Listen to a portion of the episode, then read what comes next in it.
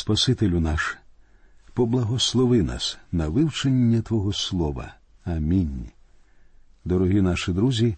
Сьогодні ми продовжимо вивчення 21-го розділу з Євангелії від Матфія. У минулій передачі ми говорили про славний в'їзд Ісуса до Єрусалиму. Ми дізналися, що Ісус в цілому тричі входив до міста, і народ з радістю зустрічав і вітав Його. Ми також з'ясували, що кожного вечора Господь знову повертався до Віфаїї. Починаючи з 18-го вірша 21-го розділу, ми читаємо, як Ісус втретє йде до Єрусалиму, і далі йде опис чуда із засохлим фіговим деревом. Читаємо 18 та 19 вірші. А вранці, до міста вертаючись, він зголоднів. І побачив він при дорозі одне фігове дерево, і до нього прийшов, та нічого, крім листя самого, на нім не знайшов. І до нього він каже Нехай плоду із тебе не буде ніколи повіки, і фігове дерево зараз усохло. Треба сказати, що тлумачення цього уривка викликає значні труднощі. Я чув різні думки щодо того, що може символізувати це фігове дерево.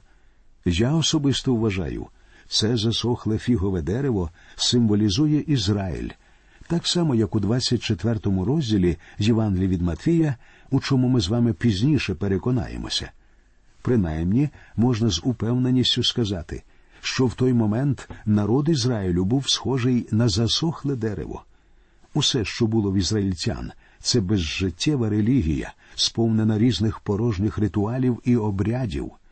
А ми з вами знаємо, що Господь завжди засуджував подібне поклоніння. Ізраїльський народ дотримувався всіх зовнішніх сторін релігії, але їхня релігія залишалася сухою, тобто вони перетворили те, що дав їм Господь, у безжиттєві, мертві ритуали, які були позбавлені живлющої сили і більше не відображали цілей Бога. Я впевнений, що Бог так само ставиться і до деяких сучасних церков, які насправді давно відступили від нашого Господа Ісуса Христа. Таким чином, я вважаю, що ситуація з прокляттям фігового дерева сповнена символізму, тому що цим Ісус засудив народ Ізраїлю. І дійсно, в 70-му році нашої ери цей народ пережив суд. Далі ми читаємо реакцію учнів, 20-й вірш. А учні, побачивши це, дивувалися та говорили, як швидко всохло це фігове дерево. Для них те, що сталося, здавалося неймовірним і дивним. Але Ісус відповідає їм у 21 та 22 віршах. Ісус же промовив у відповідь їм По правді кажу вам, коли б мали ви віру і не мали сумніву, то вчинили б не тільки як із фіговим деревом, а якби й цій горі ви сказали порушся та кинься до моря, то й станеться те. І все, чого ви в молитві попросите з вірою, то одержите. Тут наш Господь дає їм урок того, що таке щира молитва. Власне, він учить їх одному молитва завжди повинна спиратися на віру. Учнів уразило, що фігове дерево раптом засохло, і, побачивши це, Господь говорить їм, що їхня проблема це брак віри, віри в те, що Бог здатний чинити подібні чудеса. Відверто кажучи, я не думаю, що проклинати дерева або пересувати справжні гори це наше першочергове завдання. Багато років я прожив недалеко від гірського масиву. Мені здається, що то були найпрекрасніші гори у світі. Я ніколи не втомлювався дивитися на них. Щодня вони змінювалися, не було жодного дня, щоб вони були такими ж, як учора. У 120-му псалмі сказано Свої очі я зводжу на гори, звідки прийде мені допомога. Однак укладач псалму зовсім не чекає допомоги від гір, тому що далі він говорить мені допомога від Господа, що вчинив небо і землю. Псалом 120, перший та другий вірші. Так само і я дивився на гори не в пошуках допомоги. Для мене вони були лише джерелом радості, і, звичайно, спробувати пересунути їх мені ніколи не спадало на думку. Та й взагалі, у нас у житті є набагато важливіше завдання, ніж пересувати гори або робити щось подібне. Справжнє чудо, друзі, полягає в тому, що ми можемо проповідувати Євангелію Ісуса Христа, нести людям Слово Боже, і тоді Святий Дух починає творити чудеса. У цьому і полягає справжня віра, про яку я мрію. Святий Дух змінює життя за допомогою тих слів, які ми вимовляємо своїми вустами. Усе, що нам потрібно, друзі, це віра в те, що Бог може використовувати і неодмінно використовує своє слово. Далі читаємо уривок, де релігійні вожді Ізраїлю знову намагаються кинути виклик Ісусу, 23-й вірш. А коли він прийшов у храм і навчав, поприходили первосвященики і старші народу до нього і сказали Якою владою чиниш оце? І хто тобі владу цю дав? У цих діях старішин і первосвящеників проявляється вся їхня ненависть і огидна внутрішня сутність. Ви звернули увагу на те, що вони зовсім не ставлять під сумнів все те, що робить тут Господь Ісус. У них немає ніяких підстав спростувати той факт, що Він дійсно звершує чудеса. Однак вони ставлять під сумнів його право творити ці чудеса і владу, якою він все це робить. Але далі Господь ставить їм зустрічне запитання вірші з 24 по 26. Ісус же промовив у відповідь їм Запитаю і я вас одне слово. Як про нього дасте мені відповідь, то й я вам скажу, якою владою я це чиню. Іоаннове хрещення звідки було? Із неба чи від людей? Вони ж міркували собі і говорили коли скажемо із неба, відкаже він нам, чого ж ви йому не повірили? А як скажемо від людей боїмося народу, бо Іоанна вважають усі за пророка. Зрозуміло, що ці старішини Ізраїлю намагалися поставити Ісуса в безвихідне становище, загнати його в глухий кут. Але, як ми бачимо, Ісус робить так, що вони самі виявляються в скрутному становищі. Він говорить їм Я скажу вам, якою владою все це роблю, але й ви скажіть мені, якою владою Іоанн Хреститель чинив свої справи. Він був посланий з небес чи прийшов як проста людина. У відповідь вони нічого не сказали йому, тому що просто не могли визнати, що Іоанн діяв владою з небес. З цієї ж причини вони не захотіли прийняти і владу Христа. Читаємо 27 вірш. І сказали Ісусові у відповідь Ми не знаємо. Відказав їм і він, то я вам не скажу, з якою владою я це чиню. Напевно, ви теж відчуваєте напругу, що є у цих рядках. У наступних віршах Господь говорить первосвященикам і старішинам слова суворого осуду. Він розповідає притчу, в якій блудниці або митники, по суті, будуть поставлені вище за цих релігійних вождів. Ось чому ці люди не могли більше чути обвинувачення Ісуса. Давайте прочитаємо цю притчу, де йдеться про двох синів, вірші з 28 по 31. А як вам здається, один чоловік мав двох синів. Прийшовши до першого, він сказав Піди но, дитино, сьогодні працюй у винограднику. А той відповів і сказав Готовий, панотче, і не пішов. І, прийшовши до другого, так само сказав. А той відповів і сказав Я не хочу, а потім покаявся і пішов. Котрий же з двох учинив волю батькову. Вони кажуть Останній. Ісус промовляє до них По правді кажу вам, що митники та блудодійки випереджують вас у Боже царство.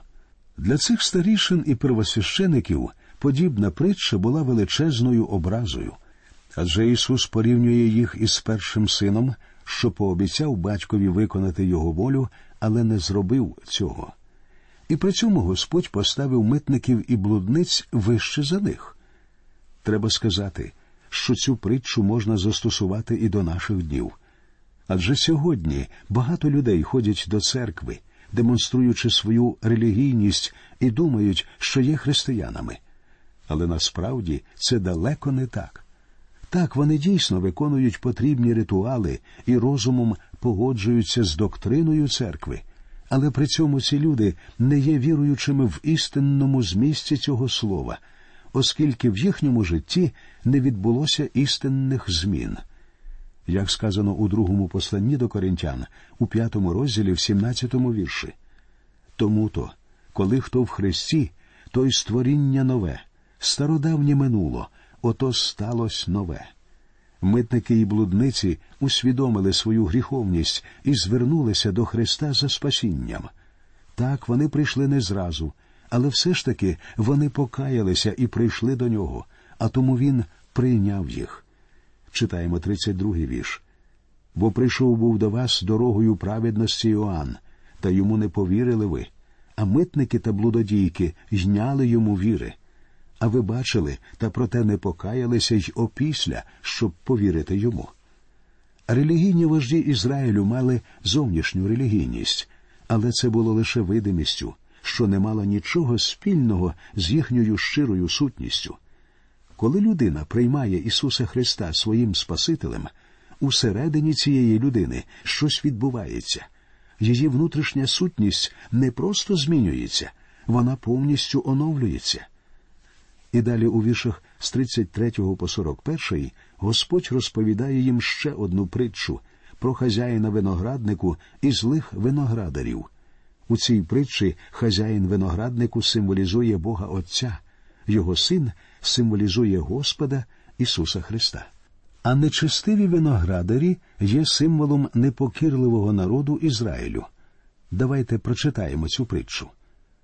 Послухайте іншої притчі був господар один.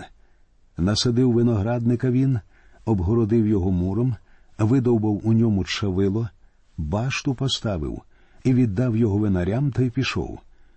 Коли ж надійшов час плодів, він до винарів послав рабів своїх, щоб прийняти плоди свої.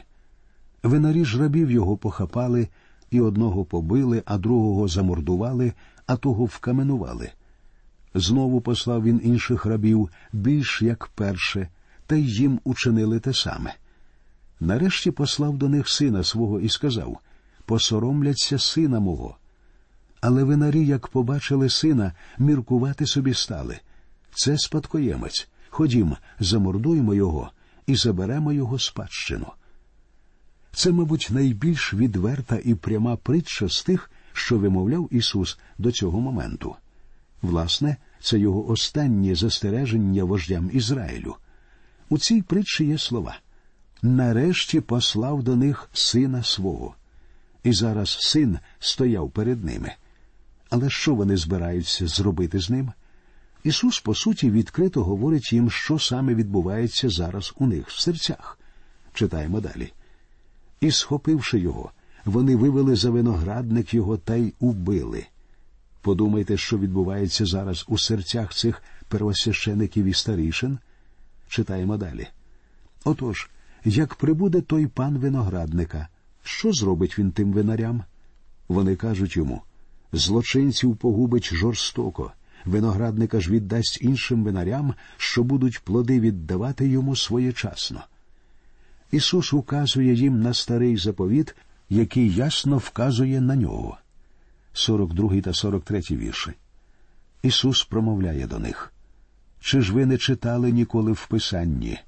Камінь, що його будівничі відкинули, той наріжним став каменем. Від Господа сталося це, і дивне воно в очах наших. Тому кажу вам, що від вас царство Боже відійметься і дасться народові, що плоди його буде приносити. Цікаво відзначити, що тут Господь уживає вираз Царство Боже, хоча раніше він увесь час говорив Царство Небесне. Я думаю, що тут він свідомо використовує більш широкий термін, тому що тепер він готовий впустити в це царство і язичників, прийняти всіх тих, хто прийде до нього. Фраза від вас царство Боже відійметься і дасться народові, що плоди його буде приносити, означає, що царство буде взято у євреїв і передано церкві. Апостол Петро у першому посланні, у другому розділі, дев'ятому вірші пізніше напише Але ви вибраний рід, священство царське, народ святий, люд власності Божої, щоб звіщали чесноти того, хто покликав вас із темряви до дивного світла свого. Церква і є цим святим народом. Далі 44-й вірш. І хто впаде на цей камінь, розіб'ється, а на кого він сам упаде, то розчавить його. Фраза І хто впаде на цей камінь, розіб'ється стосується першого приходу Ісуса. Адже це Він є тим самим каменем, на якому стоїть церква. Як написано, ніхто бо не може покласти іншої основи, окрім покладеної, а вона Ісус Христос. 1 Коринтян 3.11 Упасти на камінь означає прийти до Христа за спасінням у цей день благодаті. Відкинути камінь це дозволити каменю впасти пізніше, при настанні судного дня, у момент другого приходу Христа, про що говорив Даниїл у другому розділі своєї книги. Читаємо далі 45-й вірш. А як первосвященники та фарисеї почули ці притчі його, то вони зрозуміли, що про них він говорить. Зрештою, ці люди зрозуміли, про що Ісус говорив їм. У наші дні, на жаль, багато людей не усвідомлюють, що ця розповідь має відношення й до них. Причому особливо це стосується так званих віруючих. Читаємо далі 46-й вірш. І намагались схопити його, але побоялись людей, бо вважали його за пророка. Незважаючи на те, що релігійна влада вирішила, що Ісус повинен умерти, вожді не зважувалися схопити його, боячись народу, що вважав Ісуса Божим пророком. На цьому закінчується 21 розділ, і ми переходимо до вивчення 22 розділу з Євангелії від Матвія. У ньому триває розповідь про остаточний розрив між Господом і релігійною владою Ізраїлю. У перших 14 віршах ми читаємо притчу про весільний бенкет. Це одна з найчудовіших притч Ісуса, що говорить нам про той період, у якому ми з вами живемо зараз. Читаємо перший вірш. А Ісус, відповідаючи, знову почав говорити їм притчами, кажучи Зверніть, будь ласка, увагу на фразу знов почав говорити їм притчами. Вона вказує на те, що Ісус, як і раніше, звертається до первосвящеників і старішин, про яких йшлося у 21 розділі. Читаємо другий вірш. Царство Небесне, подібне одному цареві, що весілля справляв був для сина свого. Очевидно, що цар у цій притчі це Бог Отець, а його син це Господь Ісус.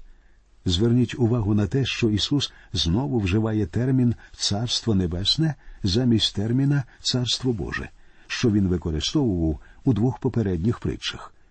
Третій вірш. І послав він своїх рабів покликати тих, хто був на весілля запрошений, та ті не хотіли прийти. І послав він своїх рабів покликати тих, хто був на весілля запрошений. А хто ці люди? Це овечки дому Ізраїлевого, що заблукали. Господь Ісус посилав до них апостолів, а за часів старого заповіту Божими посланцями були пророки. Четвертий вірш. Знову послав він інших рабів, наказуючи Скажіть запрошеним, ось я приготував обід свій, закололи бики й відгодоване, і все готове. Ідіть на весілля. Та вони злегковажили та порозходились той на поле своє, а той на свій торг. А останні, похапавши рабів його, знущалися та й повбивали їх. І розгнівався цар, і послав своє військо, і вигубив тих убійників, а їхнє місто спалив. Тоді каже рабам своїм весілля готове, але недостойні були ті покликані. Тож підіть на роздоріжжя, і кого тільки спіткаєте, кличте їх на весілля. І, вийшовши рабиті на роздоріжжя, зібрали всіх, кого тільки спіткали, злих і добрих, і весільна кімната гістьми переповнилась. Як прийшов вже той цар на гостей подивитись, побачив там чоловіка в одежу весільну невбраного. Апостол Павло пише, що весільна одіж це праведність Ісуса Христа. А тепер без закону правда Божа з'явилась, про яку свідчать закони пророки а Божа правда через віру в Ісуса Христа в усіх і на всіх, хто вірує, бо різниці немає. Послання до римлян, третій розділ, 21 і 22 вірші. Отже, всі повинні вдягнутися у весільну одежу. Читаємо 12-й вірш. Та й каже йому як ти, друже, ввійшов сюди, не мавши одежі весільної, той же мовчав. Тоді цар сказав своїм слугам зв'яжіть йому ноги та руки та й киньте до зовнішньої темряви, буде плач там і скрегіт зубів, бо багато покликаних, та вибраних мало. Христос пропонує весільну одежу всім без винятку, однак від нас залежить, чи одягнемо ми її, чи ні. Запрошення на бенкет дається всім, але необхідно з'явитися туди саме так, як того вимагає цар. На цьому, друзі, ми закінчимо нашу передачу. Ми продовжимо її наступного разу. До нових зустрічей в ефірі. Нехай Господь рясно благословить усіх вас.